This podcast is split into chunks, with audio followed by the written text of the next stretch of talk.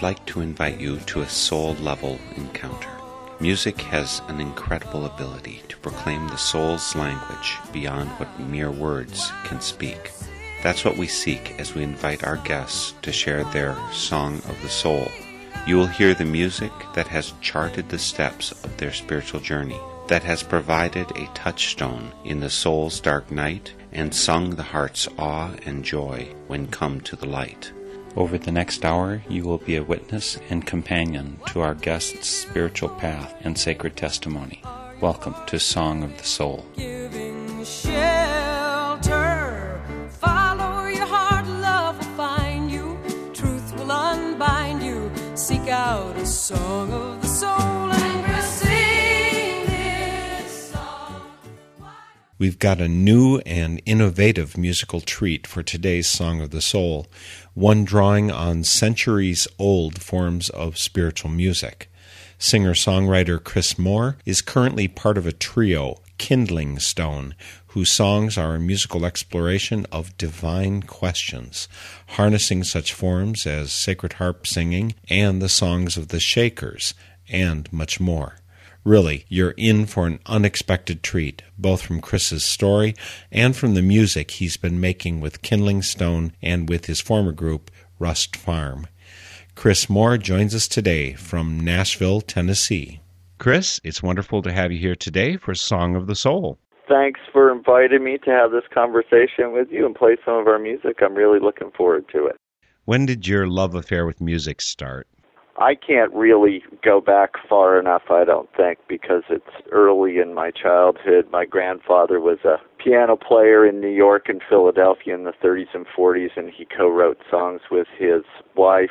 And so I grew up hearing songs. It was always, since I was a little kid, it sort of was obvious that a song was something that somebody could actually write and come up with. That that wasn't a mystery that came to me later.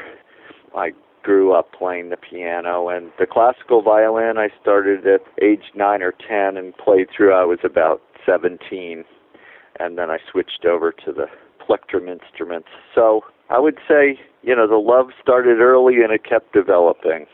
I noticed that for Kindling Stone, you're generally not the one playing violin. Did you give that up completely? You just leave that to other folks? I mean, right now you've got Mark Wingate, who I think plays violin a lot for Kindling Stone.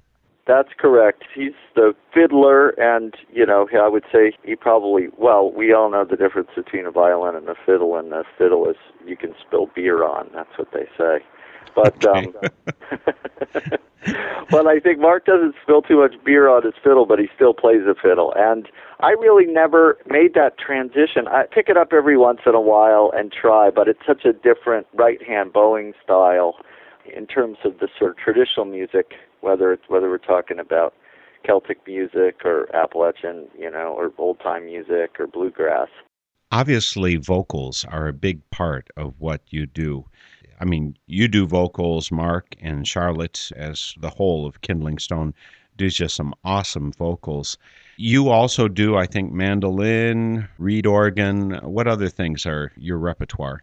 My primary instrument for Kindling Stone is this octave mandolin, which is a mandolin that's just an octave lower than standard mandolin. And I play a little mandolin on the recording, and then I play a little folding reed organ that's four octave pump organ that you pump with your feet, the kind that were in every church in the United States in the 19th century before they had electricity, if they could afford to have one. This one was made in England that I have, and it folds down to sort of like a big toolbox size, so it makes it very portable. So it's the mandolin family instruments and this reed organ. So there's for the instruments. Well, Kindling Stone has one recording out. You've got one coming very shortly. How about starting us out with a sample of the kind of music you make? Sure. Song Without the Singing is one of the tunes that really sort of anchored the Kindling Stone recording from 2008. And it started with this mandolin line, which was sort of like an old timey line, but the words are sort of mystical in some way, I guess, but it's a more sort of open, extended, sort of devotional type song in a way, and there's a lot of repetition of the cycle, and the idea is, especially when we play it live, you can, we certainly enjoy sort of getting in that zone of repetition, but I think with the people who are there listening, it sort of gets you into the some sort of contemplative or reflective or ecstatic sort of mode, like some other musics that we listen to, like maybe, you know, I'm a big fan of Nusrat Fateh Ali Khan, that Qawwali music, and that certainly does that kind of thing for me. So, Song Without the Singing is sort of our version of that, I'd say.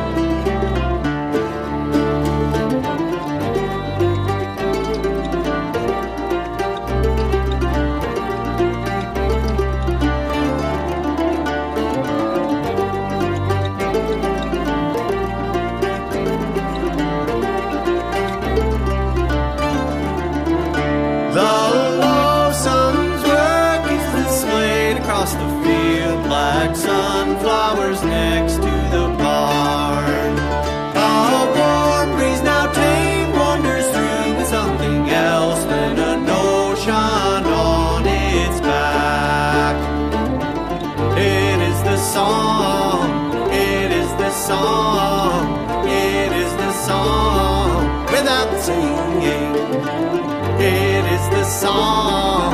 It is the song. It is the song. Without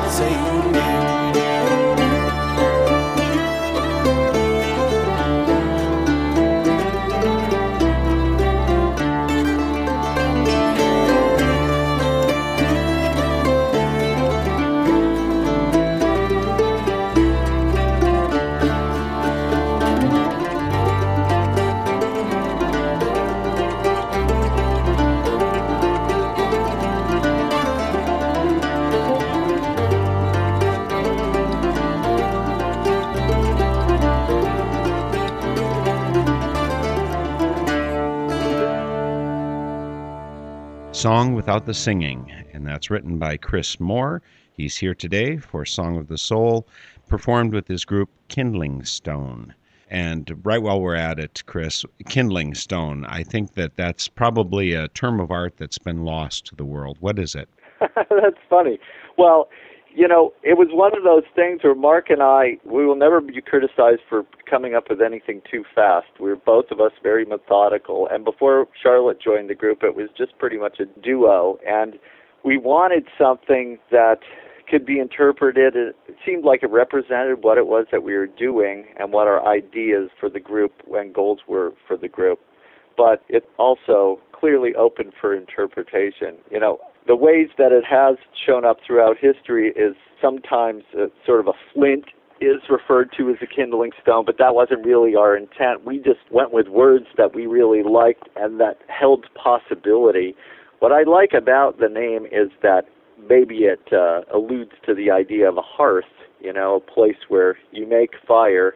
But I think as time's gone on, what I really like about it is associating the combustible, the fire, the sparks, the creative energy, or the spiritual quest is like part of what we focus on from a place that's considered to be, you know, you wouldn't necessarily find the spark out of a stone. You know, the idea that you have fire coming from a rock.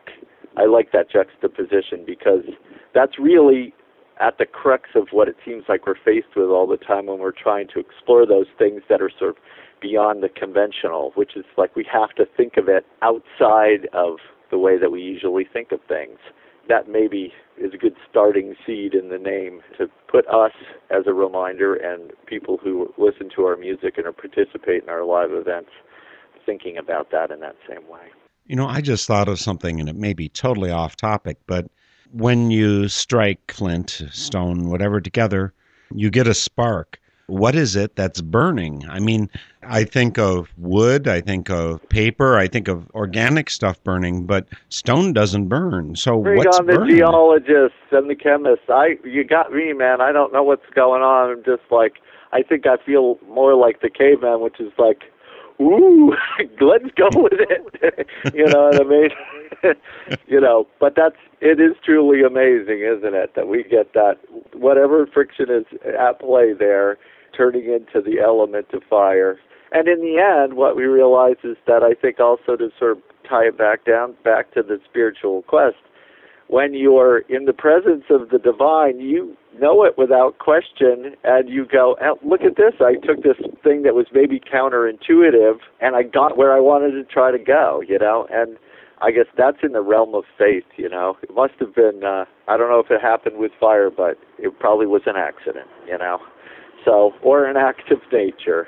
And I think a lot of times those spiritual gifts come to us in that way too. It's sort of like, it certainly seems like an accident except that it probably isn't. And you probably want to tune in and listen to one of my spirit and action interviews I'll be doing probably about a month from now. It's with the author of a book who's exploring the purpose of the universe, starting from the Big Bang and these transitions from Big Bang, which is nothingness, into the first elements, and from the elements into organic elements, organic elements into consciousness, and he talks about how there seems to be a purpose in front of it that pulls creation past these things. And he's doing this from a scientific and philosophical basis. It's, it's very interesting new understanding of the world that's coming about. Love that topic. Love the subject, and exactly right. You know, I'm a fan of the writer Loren Eiseley, who's clearly a scientist, but also explored all these spiritual questions he refers to something that's rather than pulling, maybe driving, which is that organizing principle that comes out of the mud, you know, that comes out of the miasma, where there is no life or there is no direction, and somehow it's hard for us to be able to see, but we seem to be getting closer to it, you know, as we continue to look back into the depths of the origins of the universe or extrapolate out in terms of where it's going. And I think, you know, one other thing to say about it's a world of causality, clearly. We may not be able to see all the variables at play, and so it seems like a surprise when we get something, some form of insight or closer to feeling connected with each other or the universe or the spiritual world. And it may not be possible for us to trace every one of those. I know in the Buddhist teaching, you're not supposed to actually reflect on karma in terms of why something is happening to you now because it leads to a deranged mind because you can't follow all those variables.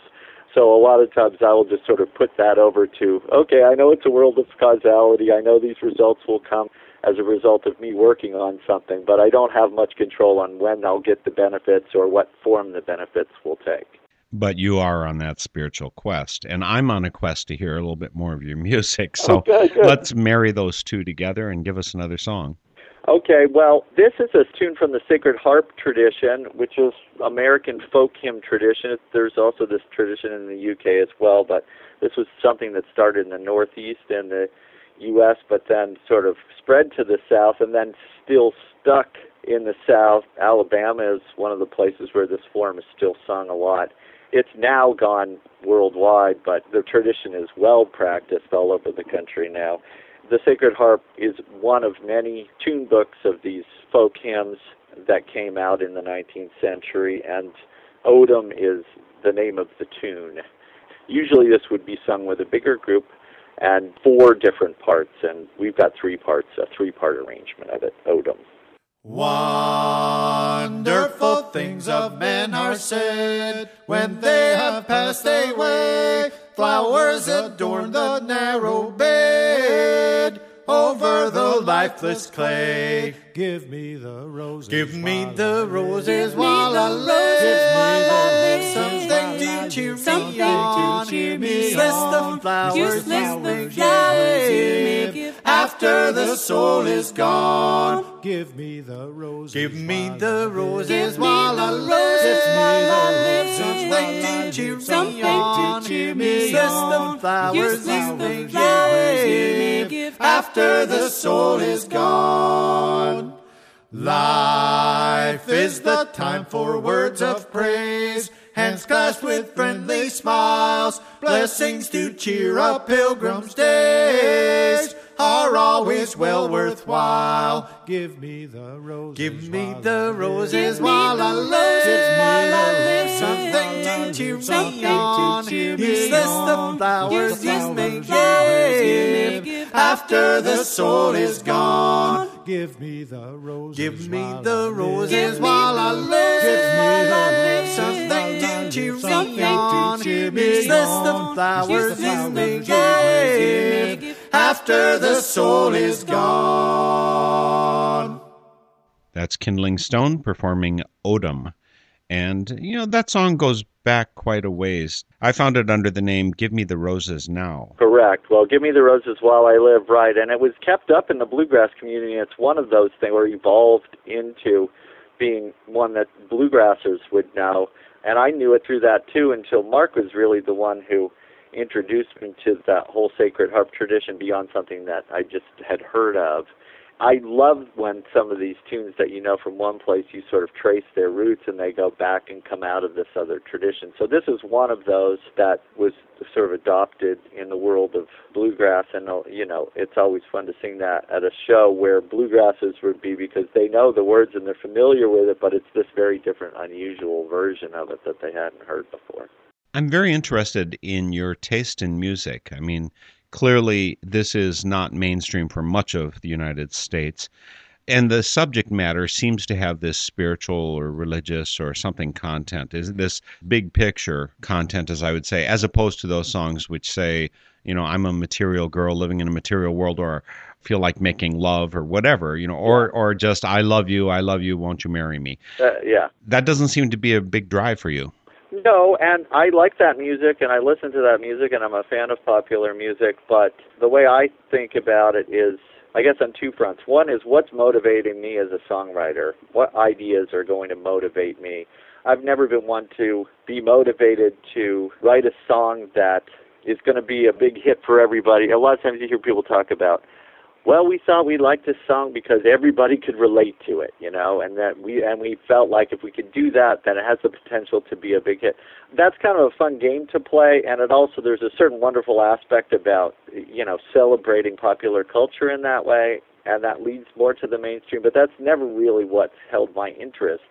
These questions, these spiritual questions, and these topics about what's I, I figured you know, David Byrne, you know him from the Talking Heads. I was a big fan of his, and I still am. And one of the things he said was, he said the reason they came up with their sound was because they wanted to try to do something that didn't seem like anybody was really doing it. Not just because that works out to their advantage in terms of their potential as a popular success. Really, I think the seed of that is because you want to engage in something that can hold your interest that's not just derivative or not just, as Mark sometimes says, we're not satisfied with just following the existing models because we're in sort of pushing the forward edge of change. And the ironic part of that, I guess, is to look to the past, further back into the American musical history, you know, that predates early recordings like the Carter Family, but looks into the 19th century and even the late 18th century in this country for some of that music that was being sung. And that I've found really does inspire me as a songwriter. But not necessarily Oh My Darling Clementine. Love that tune. And the thing is, I guess I'll keep quoting Mark here only because he's not part of the interview. One of the things he says, he says, seems like there's enough of that already. Okay. So you mentioned the big questions, the content, the spiritual something behind it that Yeah. you're looking toward answers for. What kind of questions are you trying to find or explore through your music? Where's meaning? Where do we derive meaning from things? What is it that we long to be reconnected with? Are we disconnected from things? Are we all actually the Buddha already and all we have to do is find our true nature? What is all this driving and craving and rushing about that seems to not get to deliver us the happiness that we're seeking and the peace or inner peace or balance that we're seeking? What does it mean to be connected with each other or with the divine or with the universe or with the world around us? How do we get there, you know, where we're trying to go? And um, one of the songs, maybe it's a good time to play this next song, uh, Broken Racers, because it really gets to, it focuses in on at least a couple of those questions, where in, in the chorus it's sort of who will stop and turn an open eye to the flock of geese now passing by as we're all racing down to our ultimate demise, you know. It's those moments where we can sort of give up the racing and give up the rushing and stop and look and very briefly, I'd like to say the anecdote about this flock of geese, this idea. I was doing winter camping with my friend from Maine, Paul Sarvis, and we saw a flock of geese passing by, but we were up in hiking in the snowy mountains of New Hampshire, and when the flock of geese passed by, they were below us because we were so high, and that was the first time that had ever happened. So here's this V of can- Canada geese passing by, but we weren't looking up at them, we were looking down at them. And that led you to the song Broken Racers. It's performed by Kindling Stone. It's written by Chris Moore. Plucked from the garden where we lay so soundly sleeping, called by the sun to greet the day, sent forth to wander over peaks and lowly valleys, till our reunion with the clay. Plucked from the garden where we lay so soundly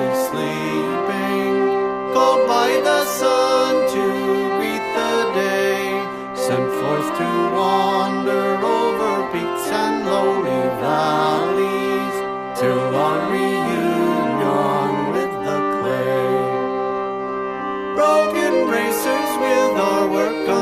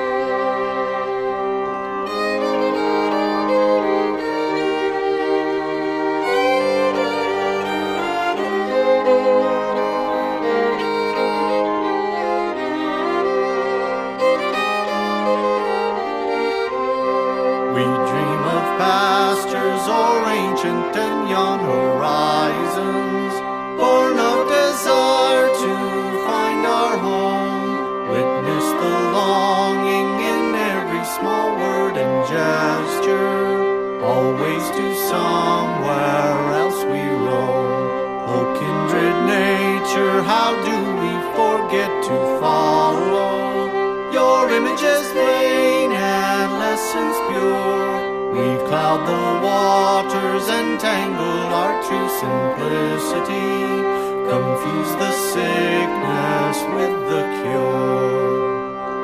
Broken racers with our work undone, down, down the slope of time we run. Who will stop and turn an open eye to the flock of geese now passing by? Broken racers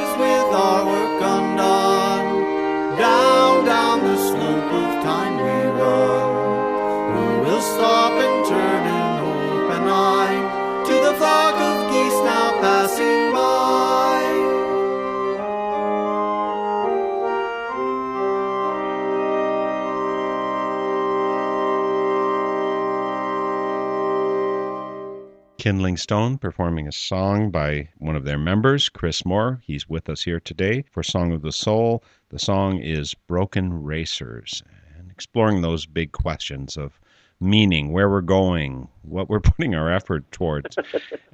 and if you're at all like me, Chris, and I sense that you are a kindred soul that way, this world looks pretty crazy, doesn't it? It can look crazy, and maybe it's a good time to sort of bring up the Shakers because it seems like it might be a long, one long. Some days it seems like it's just one long continuum of crazy that keeps getting crazier and crazier and crazier until we finally something happens. You know, I heard one scientific theory now in terms of evolutionary biology is that we're not actually going to kill ourselves off as a species, but that we need to start seeing ourselves as a weed species like the kudzu and like insects, and that ultimately the planet will just be ruled by weed species and all the sort of nice, lush, you know, variants that we enjoy in this paradise that we call Earth will just be a living hell. I hope that doesn't come to pass, and I'd like to be part of maybe reversing that tide if there's anything we can do about it.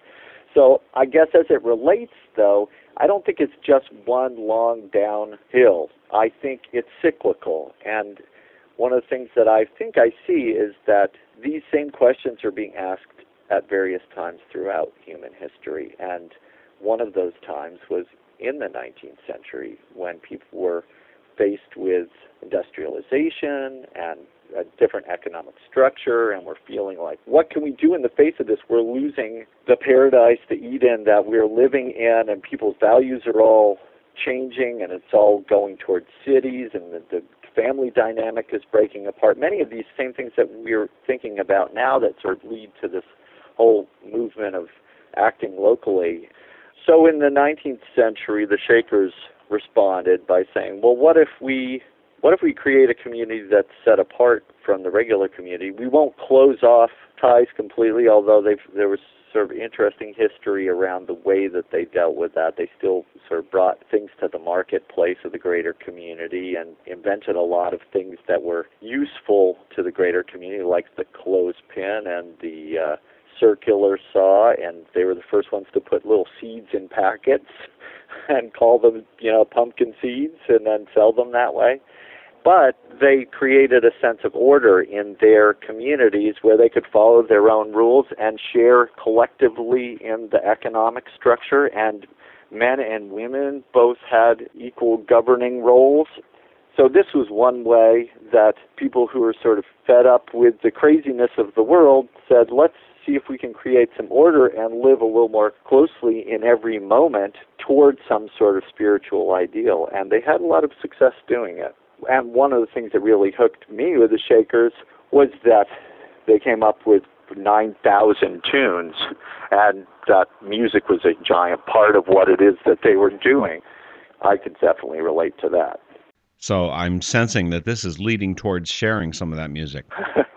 yeah, here's a field recording by Sister Mildred Barker from the Sabbath Day Lake Shaker community in Maine, about 45 minutes from where I grew up in Gorham, Maine she's singing a traditional shaker tune called Down in the Lowly Vale.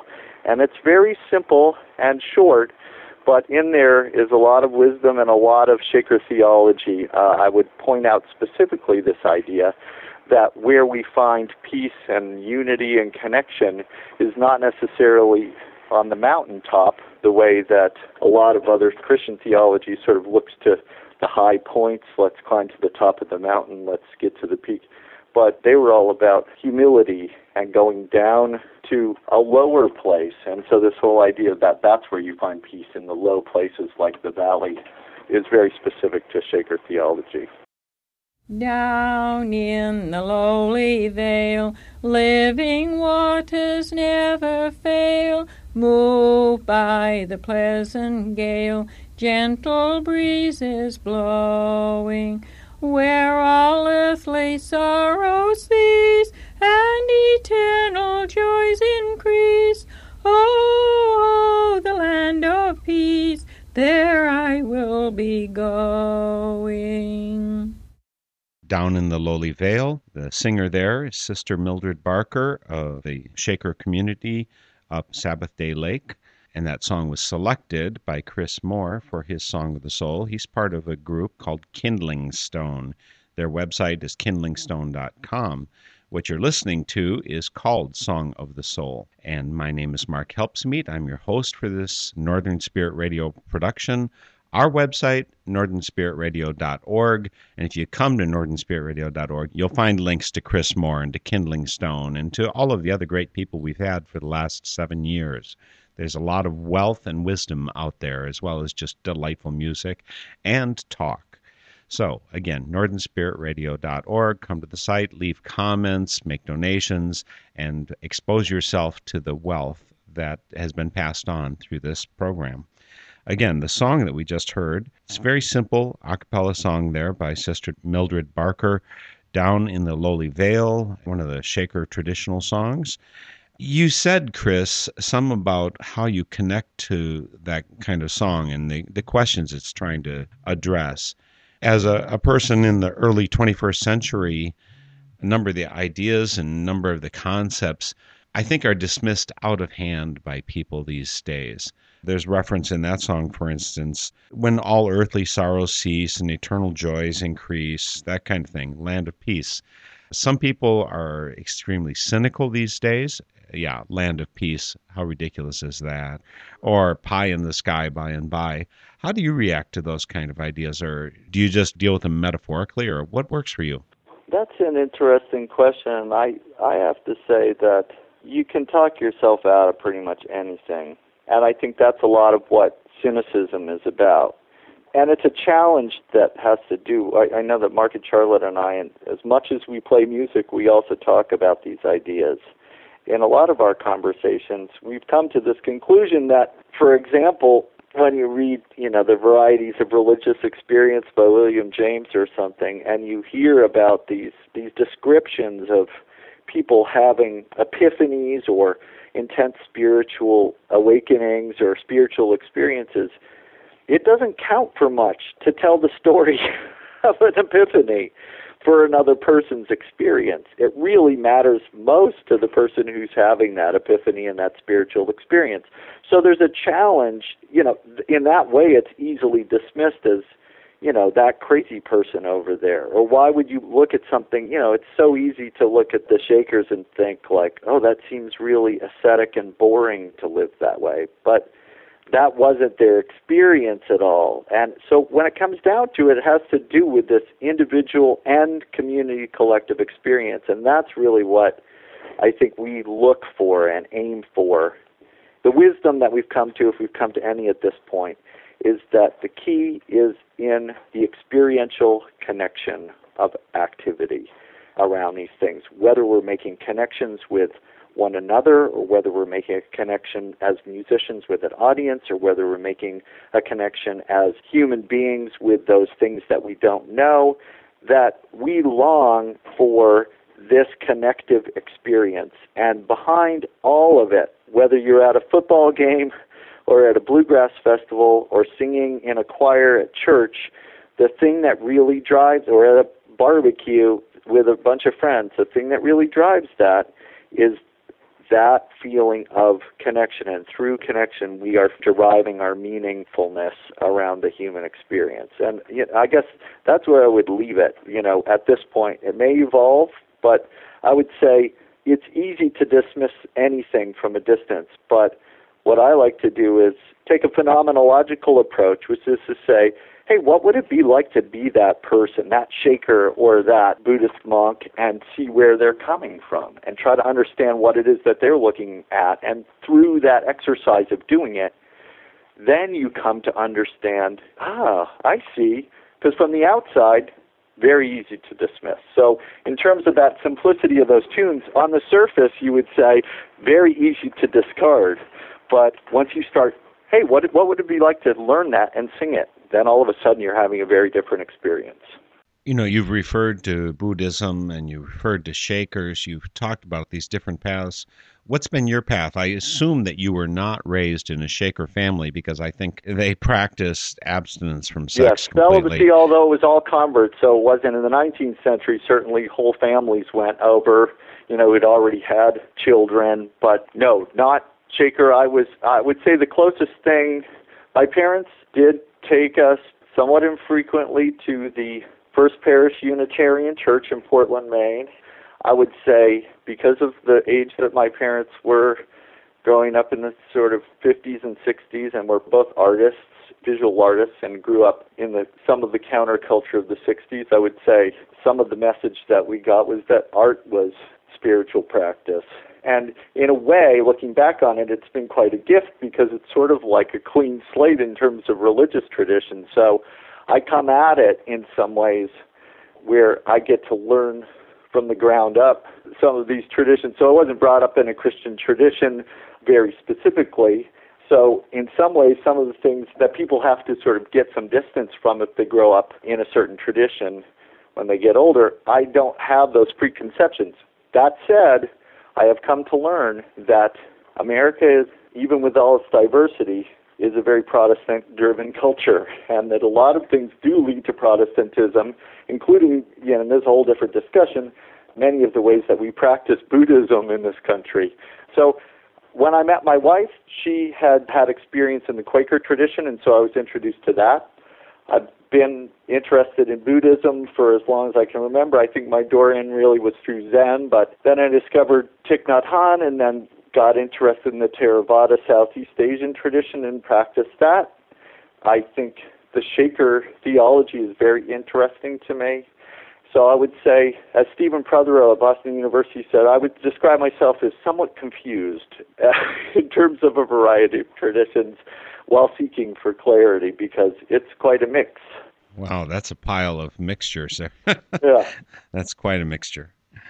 So I really think, Mark, this is probably a good lead up to the next song, which is a song that I wrote in a band that I had in the Boston area through the 90s. We made two recordings. The band was called Rust Farm. And this song is called Closer, and it really gets to some of the things that I was just talking about, which is that even though we don't really know where it is that we're trying to get on the spiritual path, we employ faith we employ diligence, effort, rational thinking, emotional experience, and we keep peeling away the layers and we get hopefully closer and closer to what? As the lyric says, I do not know, but it's worth it to continue striving, and that faith keeps driving us forward. At least it has with me. So, Closer is the next song. I used to think that prayers were made for asking, a plea for some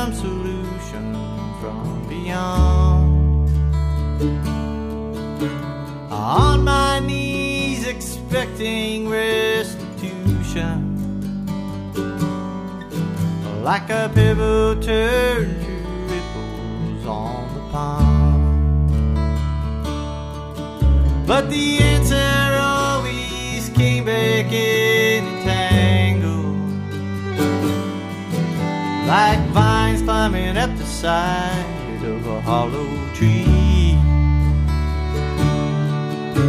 And now I think that looking up and wondering just the place I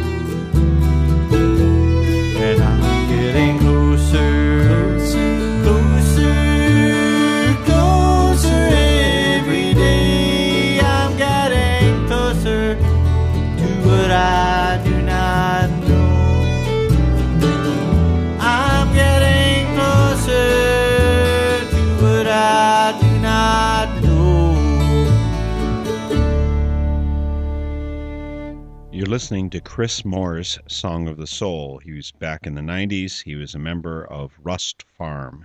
And that song, Closer, is one that they put out on one of the two CDs that they produced.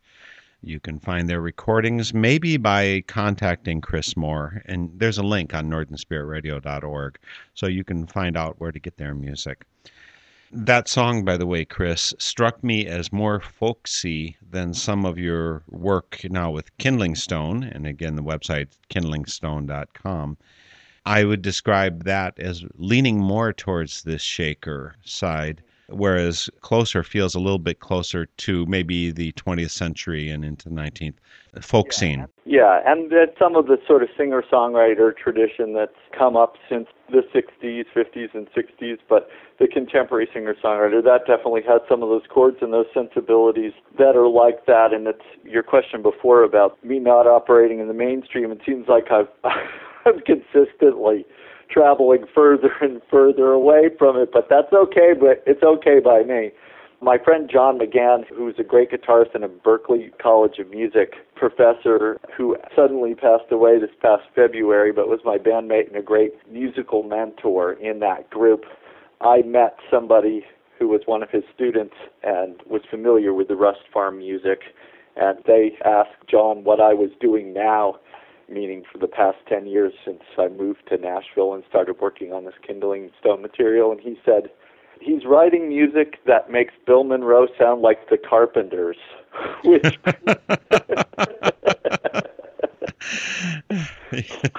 Uh, that was one of John's great gifts was his sense of humor about music. But I'll, I'll say that I took that as a compliment from John McGann. But at the same time, you know, I'm not sure.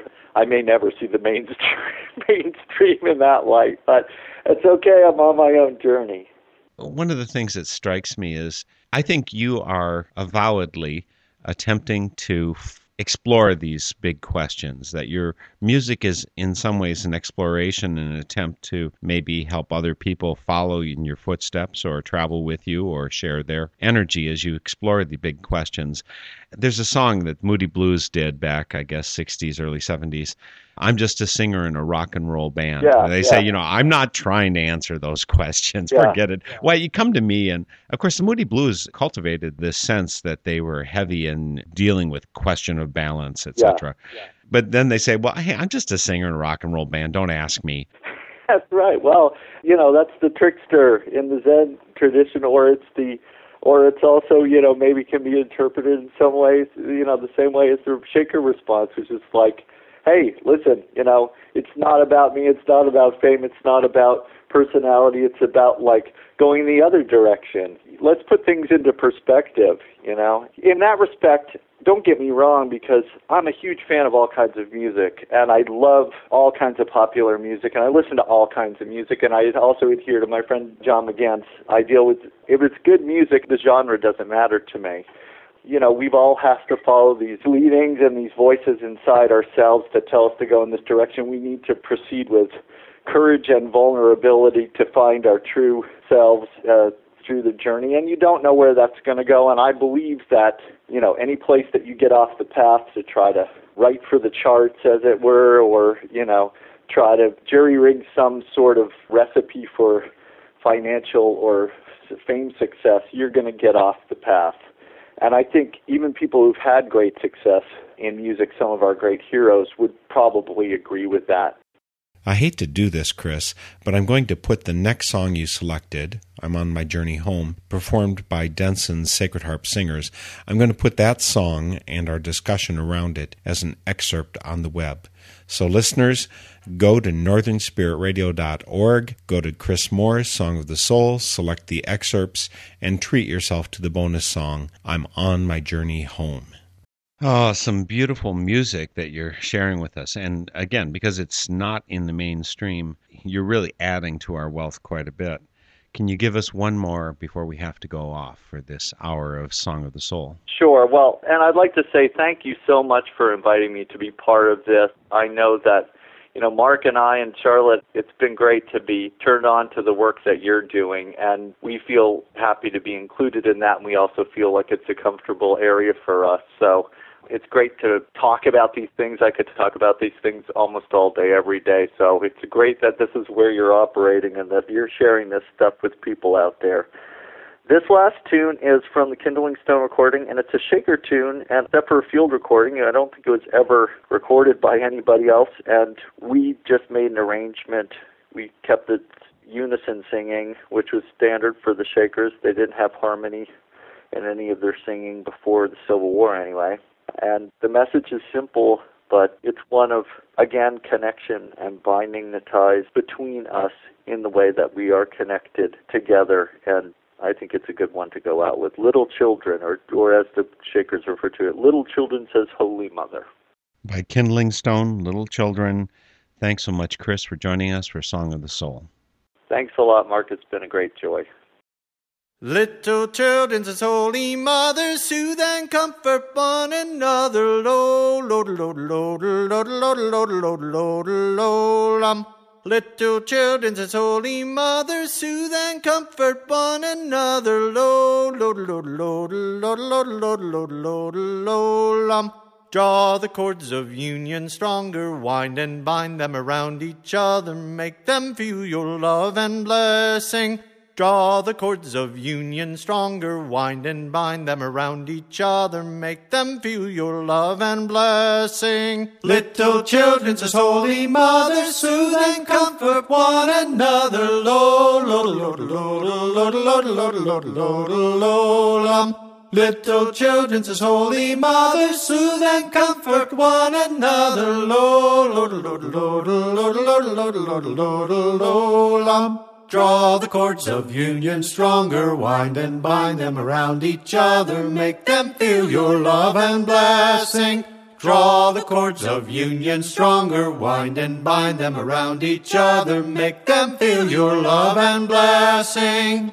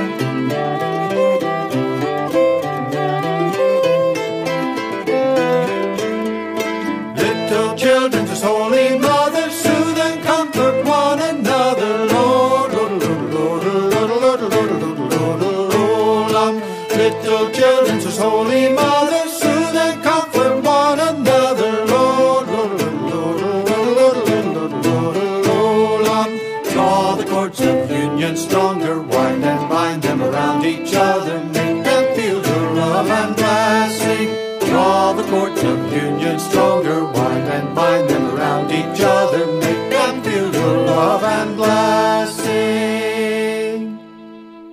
The theme music for Song of the Soul is by Cris Williamson, and it's called Song of the Soul. My name is Mark Helpsmeet, and this is a Northern Spirit Radio production. You can listen to this program again, track down the list of songs included, and a whole lot more on my website, northernspiritradio.org. And I invite you to share your Song of the Soul with my listeners. Just contact me via my website. And please, join me weekly for Song of the Soul. You can be happy. Let in the light, it will heal you. And you can feel you and sing out a song of the soul.